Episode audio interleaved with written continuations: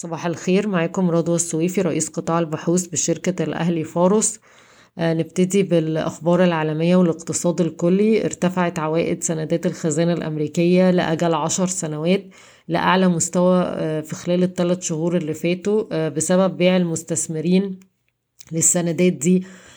تحسبا لتقلص الحوافز النقدية المتوقع إنها تحصل في أمريكا آخر السنة دي أو أول السنة الجاية وده طبعا بيعمل ضغط على استثمارات الأجانب آه، في المحافظ المالية في الأسواق الناشئة بشكل عام ومصر أحد هذه الأسواق. آه، أسعار السلع العالمية النفط يواصل الصعود ويقرب من التمانين دولار للبرميل وده أعلى مستوى من 2018 نتيجة لزيادة الطلب وتوقع بالخفض في الإنتاج.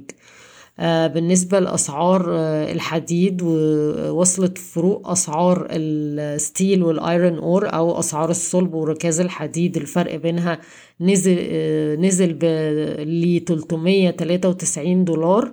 نزل ب 18% نتيجة لارتفاع آه، ال iron ore مرة تانية بعد ما كان انخفض آه، جامد قوي آه، من أسبوعين. ودايما خلي عنا على فرق فروق الأسعار دي لأن طبعا ده بيأثر على ربحية شركة زي عز ستيل. فإحنا محتاجين إن فروق الأسعار تكون أعلى من 320 دولار تقريبا علشان الشركة تفضل محافظة على ربحيتها.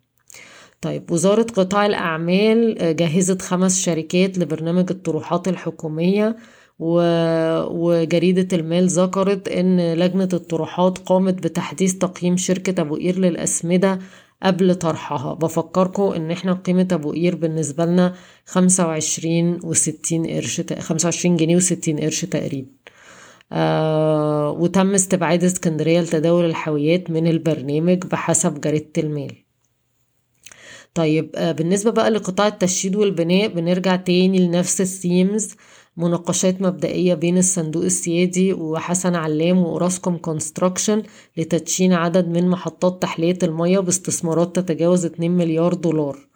أه بفكركم طبعا إن موضوع مشروعات المياه ده من أهم ال themes اللي يمكن هنسمع عليها في الفترة اللي جاية. آه افتتح امبارح الرئيس السيسي محطة معالجة مياه بحر البقر في سينا بتكلفة عشرين مليار جنيه واللي كان بنى المحطة دي كانت أوراسكوم Construction والمقاولين العرب. آه الصعيد العامة للمقاولات آه آه, آه، كسبت مشروع بقيمة 130 مليون جنيه. آه، خبر برضو بيدعم الفنتك في مصر بشكل عام. آه، إطلاق صندوق لدعم رؤوس أموال شركات التكنولوجيا الناشئة آه، برأس مال مليار جنيه. إحنا حدثنا التقييم بتاعنا بتاع اي دي اتش رفعنا القيمة العادلة من 22 80 ل 23 70 الشركة هتعمل أرباح أكثر من ممتازة وغير اعتيادية في سنة عشرين واحد وعشرين هتحقق أرباح واحد وأربعة من عشرة مليار جنيه تقريبا. ولكن ده بسبب تحاليل الخاصة بفيروس كورونا وتحاليل الدم الخاصة برضو بفيروس كورونا.